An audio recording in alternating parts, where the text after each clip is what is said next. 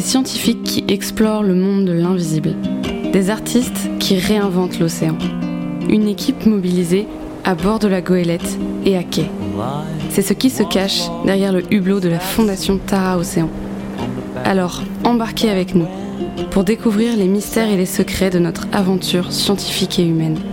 Voyager au cœur de l'océan, grâce à celles et ceux qui, à terre comme en mer, cherchent, fouillent et regardent cette immensité si peu comprise et explorée.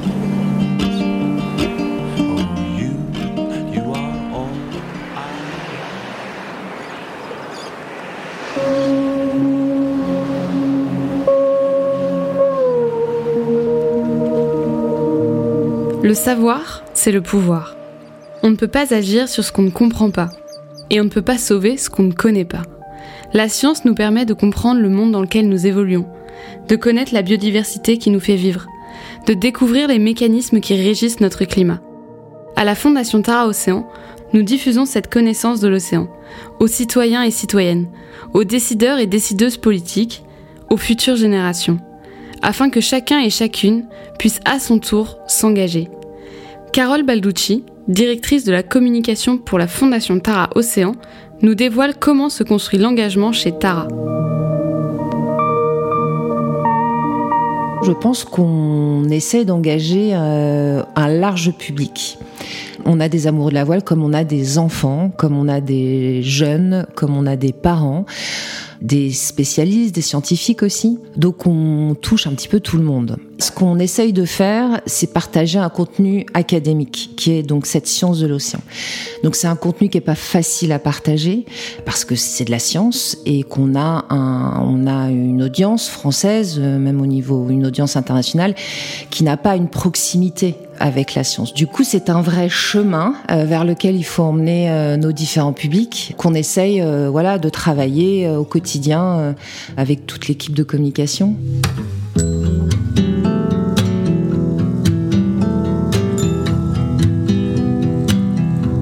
Quand on parle d'engagement, en général, on visualise quelque chose de, concret qu'on puisse faire euh, au bénéfice euh, d'un écosystème, que ce soit la forêt ou l'océan. La particularité de la fondation, elle est plutôt dans, un engagement sur le partage de connaissances, sur le savoir. On a une certaine connaissance de l'océan, en tout cas à la fondation, avec les scientifiques, les marins, les équipes. Et peut-être que nous, ce qu'on fait à la fondation, c'est en termes d'engagement, c'est euh, ce partage-là euh, de connaissances. Faire en sorte que euh, des enfants ou des adultes ou des jeunes activistes, par exemple, puissent mieux connaître le fonctionnement de l'écosystème marin, parce qu'il est totalement méconnu, pour ensuite avoir des outils de savoir, de connaissances pour avancer dans leur engagement ou dans une mobilisation quelle qu'elle soit. Du coup, on a créé, je pense, une sorte d'éco-anxiété sur cette jeune génération. Il y a un état de conscience, il y a une prise de conscience collective, euh, en tout cas je pense, sur euh, l'état euh, de notre planète. L'océan moins parce qu'on le connaît vraiment moins, hein, puisqu'on parle toujours de ces 5-6% de connaissance de l'océan. Ce qu'il faut qu'on puisse réussir à la Fondation, mais même chez d'autres acteurs qui travaillent sur, sur l'océan, j'ai envie de dire partager de la connaissance positive, en fait, constructive. Tout le monde peut s'engager en général. Il y a des niveaux de maturité aussi, je pense, sur l'engagement. On, est, euh, on ne naît pas forcément écolo ou engagé, on le devient. Il faut peut-être prendre juste un petit peu plus le temps de comprendre dans le, prisme actuel où tout va très vite, on est sur des contenus courts, rapides, il faut prendre le temps un petit peu pour se documenter, pour lire. Et en tout cas, c'est ce qu'on essaye de faire à la Fondation en utilisant les différents outils qu'on peut avoir et en l'occurrence en digital, on crée des contenus euh, avec des datas, on crée des contenus avec euh, des vidéos. Euh, je pense qu'on a en plus, qui fait que peut-être on a un petit peu plus d'écoute, c'est l'aventure humaine qu'on peut avoir grâce à la goélette et les 14 personnes qui sont à bord, qui du coup peut-être créent quelque chose puisqu'il y a de l'émotion. Et l'émotion, elle est, je pense, très importante dans le partage de contenu, de connaissances, de tout ce qu'on veut en fait. Sensibiliser le grand public à ce qu'il ne voit pas à ce qu'il n'entend pas, à ce qu'il ne connaît pas. Comment rendre visible l'invisible? Comment faire comprendre l'immense importance des six minuscules vies qui composent l'océan? Dans un écosystème qui est euh, l'océan, on a plus l'habitude de voir euh, des espèces euh, type baleine, type dauphin. Et d'ailleurs, on peut faire le parallèle avec notre société, mais ceux qui travaillent, ceux qui font en sorte que cet océan fonctionne au mieux, eh bien, c'est l'invisible, ce peuple invisible de l'océan. Donc euh, c'est ce sur quoi on est concentré à la communication, c'est créer euh, des histoires qui sont réelles avec ces micro-organismes marins. Il y a de très belles histoires assez incroyables pour justement créer cette émotion et, montrer la beauté aussi parce que l'émotion euh, et la beauté sont des éléments qui sont de façon générale des outils intéressants à travailler pour créer quelque chose auprès de, l'audience qu'on a envie de, toucher. On se souvient tous de Greta Thunberg qui a beaucoup dit écoutez les scientifiques, ce n'est pas nous qui le disons, mais ce sont les scientifiques qui le disent. Donc euh, on est arrivé à une telle situation de complexité sur l'écoute vis-à-vis des décideurs que maintenant on donne la parole aux scientifiques parce que bah, ce qu'ils disent euh, est vrai, a été euh, démontré, prouvé. On le sait hein, qu'une publication scientifique, euh, ça met beaucoup de temps, c'est 3 à 4 ans. Donc en fait, ce temps-là de vérification, il est fait. Donc oui, peut-être on donne la parole aux scientifiques chez Tara parce que bah, ils ont le savoir, ils ont la légitimité de parler. Maintenant, je pense aussi que on donne la parole aussi à d'autres spécialistes, puisque chez Tara on fait de la science, mais on fait du partage de connaissances, euh, et on a euh, des spécialistes aussi euh, qui sont formés sur ce propos scientifique, mais qui vont aller faire du partage de connaissances auprès des petits pour l'éducation, du grand public pour la partie culture océan, et sur une partie plus plaidoyer, science to policy, on a aussi des spécialistes.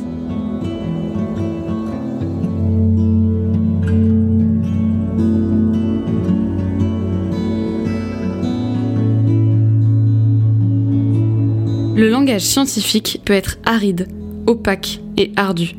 Métagénomique, bioprospective, eucaryote, lagrangien, mésophotique, plastisphère, alicotage, il est nécessaire de créer des ponts entre la science et les citoyens, de traduire tous ces éléments pour les rendre accessibles.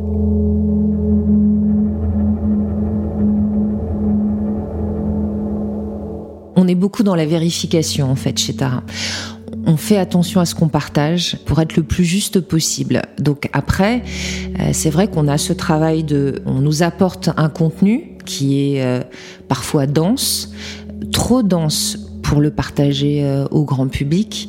On a ce travail de réflexion, de pas de simplification parce que je pense pas qu'on simplifie mais on vulgarise en fait tout le monde n'a pas un background scientifique, une connaissance, une compréhension euh, de la science. Donc, euh, on a vraiment ce travail-là de peut-être décortiquer parce que on reçoit parfois des contenus où il y a 52 messages. On peut pas faire passer 52 messages. Il faut aller à l'essentiel plutôt qu'avoir une seule communication, peut-être en faire plusieurs, mais au moins faire en sorte que message après message, il soit compris plutôt que, que déverser un, un amas de contenu euh, qui n'est pas audible vis-à-vis du grand public. Et euh, je sais qu'au niveau des médias, il y a eu pas mal de questionnements aussi par rapport, c'est en lien avec la pandémie, hein, de comment on explique un virus, comment ça fonctionne, publication scientifique, comment. Euh, mais c'est un vrai challenge. Hein, et puis nous, on, on apprend aussi, euh, mais c'est clairement pas simple euh, de partager des contenus parfois un petit peu arides. Pour tout le monde, il y a urgence sur ces sujets environnementaux. Et il y a une urgence aussi à partager euh, ce savoir sur l'océan auprès de ceux qui, maintenant et demain, seront décideurs, euh, quel que soit l'endroit où ils le sont. Et c'est ce qu'on essaye de faire aussi en travaillant avec euh, des jeunes activistes, en tout cas on essaye de l'implémenter, c'est de faire en sorte qu'ils soient à l'aise sur ces sujets-là et être à même d'avoir un discours construit vis-à-vis -vis de ceux qui prennent les décisions que ce soit au niveau privé ou que ce soit au niveau euh, public d'ailleurs.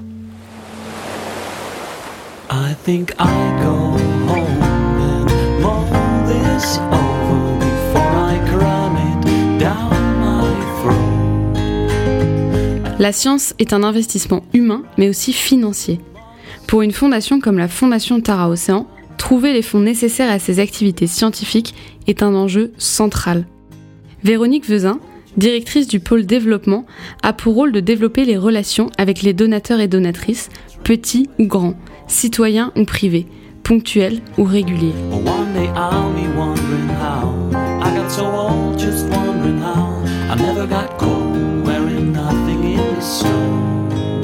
Derrière développement, il faut comprendre le développement des ressources, ce qui est le nerf de la guerre, en fait, de la fondation, d'une fondation d'ailleurs de manière générale, c'est trouver les financements nécessaires à son action. Et euh, concernant Tara Océan, eh bien, euh, le budget annuel est couvert à 90% de financement d'entreprises, d'entreprises partenaires et 10% de subventions publiques. Donc c'est-à-dire tous les ans, retrouver les nouveaux mécènes, en trouver de nouveaux qui sont prêts à s'engager pour financer les missions de la fondation.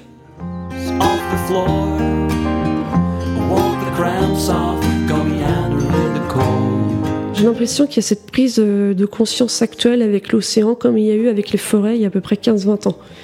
Tout le monde euh, saisit enfin l'enjeu. Pour moi, l'engagement, il nous concerne tous. Il concerne toutes les bonnes volontés qui veulent agir. C'est une sorte de promesse, une sorte d'action, d'engagement euh, de chacun à son échelle. Euh, L'engagement, ça peut être aussi simplement un soutien, du message de soutien sur les réseaux sociaux à un chèque euh, d'un très grand donateur. Euh, L'engagement est multiforme. Il est simplement une prise de conscience individuelle de vouloir agir pour le bien commun.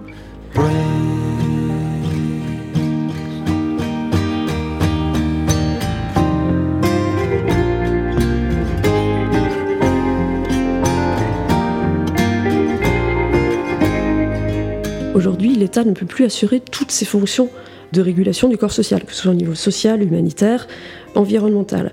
Et je crois vraiment que l'avenir passera par le secteur des associations, fondations et ONG, sur tous ces secteurs qui sont celui du social, de l'humanitaire, de l'écologie, pour prendre le relais justement de l'action publique. Mais ce secteur-là va pas agir seul. Je crois beaucoup justement aux alliances que ce soit les ONG, avec toutes les parties prenantes, avec les entreprises, qui aujourd'hui, on voit bien le poids des entreprises dans l'influence aussi des lois et pas que. Pour faire bouger les lignes, il faut que les industriels et toutes les entreprises y participent. Avec le secteur des ONG, il faut certainement renouer un dialogue qui est aujourd'hui pas très avancé et euh, la société civile. Typiquement, par les financements, c'est très fort. C'est-à-dire quoi? Qu'on s'allie ensemble vers un but commun on oublie ses intérêts premiers pour se dire qu'est-ce que nous, à notre échelle, comment on peut influencer. C'est tout le rôle de la Fondation Tara Océan par le prisme de la science. C'est-à-dire quoi? Qu'on se met tous ensemble et qu'on trouve des terrains communs d'entente pour agir. Et donc les entreprises, quand elles sont prêtes à prendre le temps de la réflexion et de se dire comment vous, Tara, vous allez nous bousculer en appuyant là où ça fait mal, repenser euh, la manière dont on fait nos packaging, repenser notre usage au plastique, repenser notre chaîne de production. Et tout ça, ben voilà, c'est les challenger avec nous, nos scientifiques. Euh, voilà, je crois beaucoup à ce dialogue à la fois partie prenante, entreprise, ONG et euh, grand public.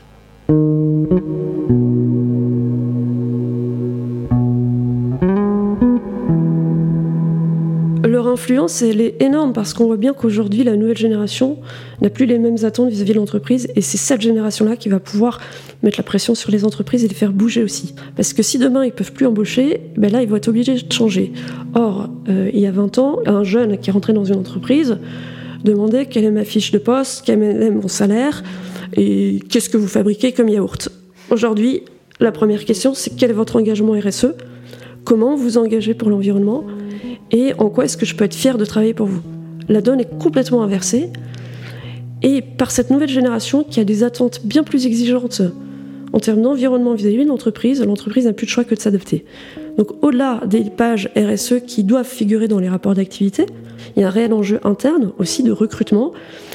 Et en fait, bah, cette pression, elle arrive de partout. Donc maintenant, les entreprises n'ont plus le choix que de vraiment mesurer leur impact, faire un bilan carbone, euh, réduire leur empreinte carbone et avoir des stratégies à moyen long terme sur lesquelles ils s'engagent.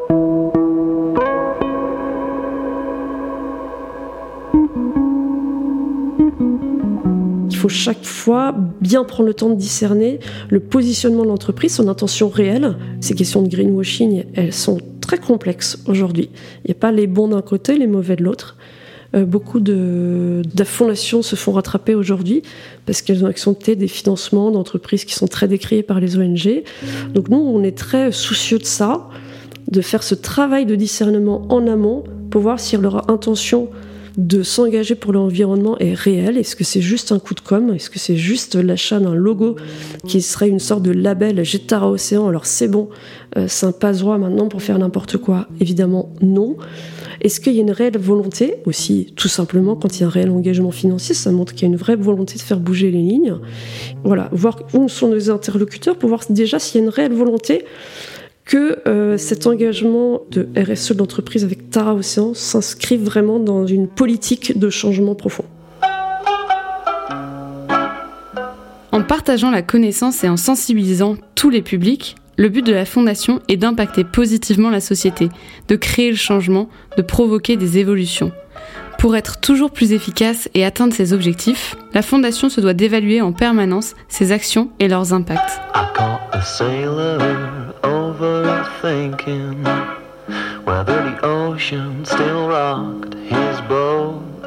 Les deux ont beaucoup intérêt à dialoguer, hein, ces deux sphères du public et du privé. Ils ne peuvent être que gagnants. Les scientifiques se confronter à la réalité des entreprises et la science appliquée, c'est fort intéressant aussi pour eux de, comprendre euh, dans quoi s'insèrent les résultats de leur recherche, quel est le cheminement d'une recherche jusqu'à l'application concrète au quotidien d'un usager euh, d'une bouteille en plastique, euh, comprendre la pollution microplastique de, des microbilles ou autres. Mais entre-temps, il y a peut-être eu un dialogue entre un industriel et un scientifique qui se seraient jamais parlé. Donc Tara peut faire ce pont-là. Aujourd'hui, on parle de mesures d'impact ce sont des méthodes du privé qui arrivent de plus en plus dans ce secteur-là, des associations et fondations. Quel est notre impact euh, comment est-ce qu'on mesure notre action?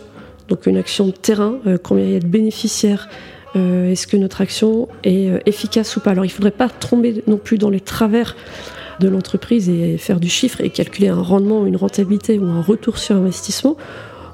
Mais néanmoins, ces méthodes-là de calcul d'impact sont fort intéressantes. Elles ont professionnalisé le secteur aussi des associations et fondations depuis plusieurs années.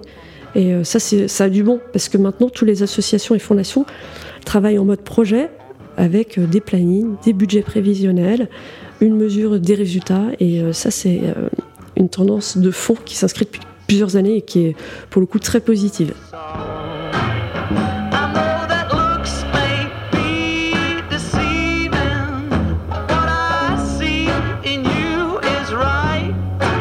La science aujourd'hui dans le domaine de l'environnement et de l'écologie fait foi.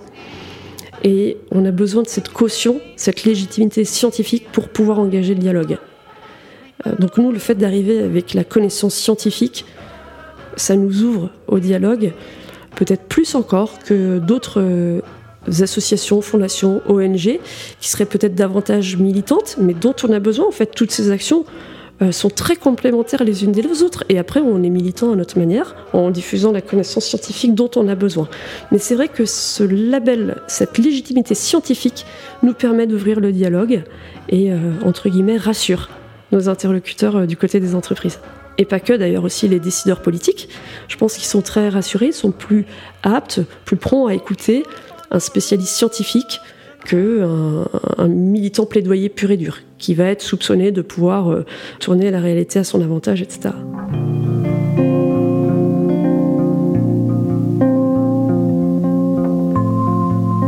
Toutes les cartes sont rebattues aujourd'hui. Donc dans la société de demain, l'entreprise soit elle s'adapte, et la voix chapitre, soit elle s'adapte pas et elle, de toute façon il faudra qu'elle se réinvente.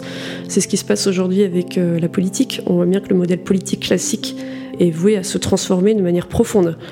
Donc il va falloir réinventer des nouveaux modes d'engagement. Et l'entreprise peut jouer sa carte ici. Elle peut être un, lieu d'engagement. C'est pour ça qu'il faut qu'elle se saisisse de ces nouvelles générations qui vont certainement les emmener vers euh, voilà, d'autres positionnements. Je pense que cette nouvelle génération va vraiment faire changer euh, des règles, euh, de même que la politique est en train de s'adapter. Alors on est dans cette période de flottement un peu confuse, un peu compliquée, mais je crois beaucoup, euh, moi, à l'agilité des entreprises, peut-être même encore plus que la politique, pour s'adapter demain.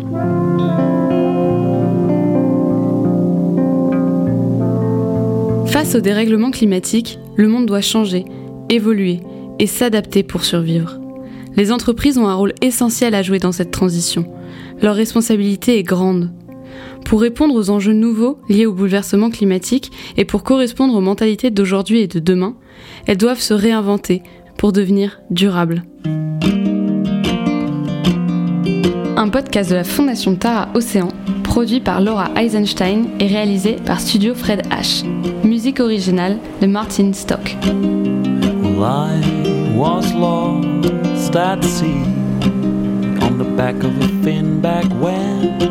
She sang.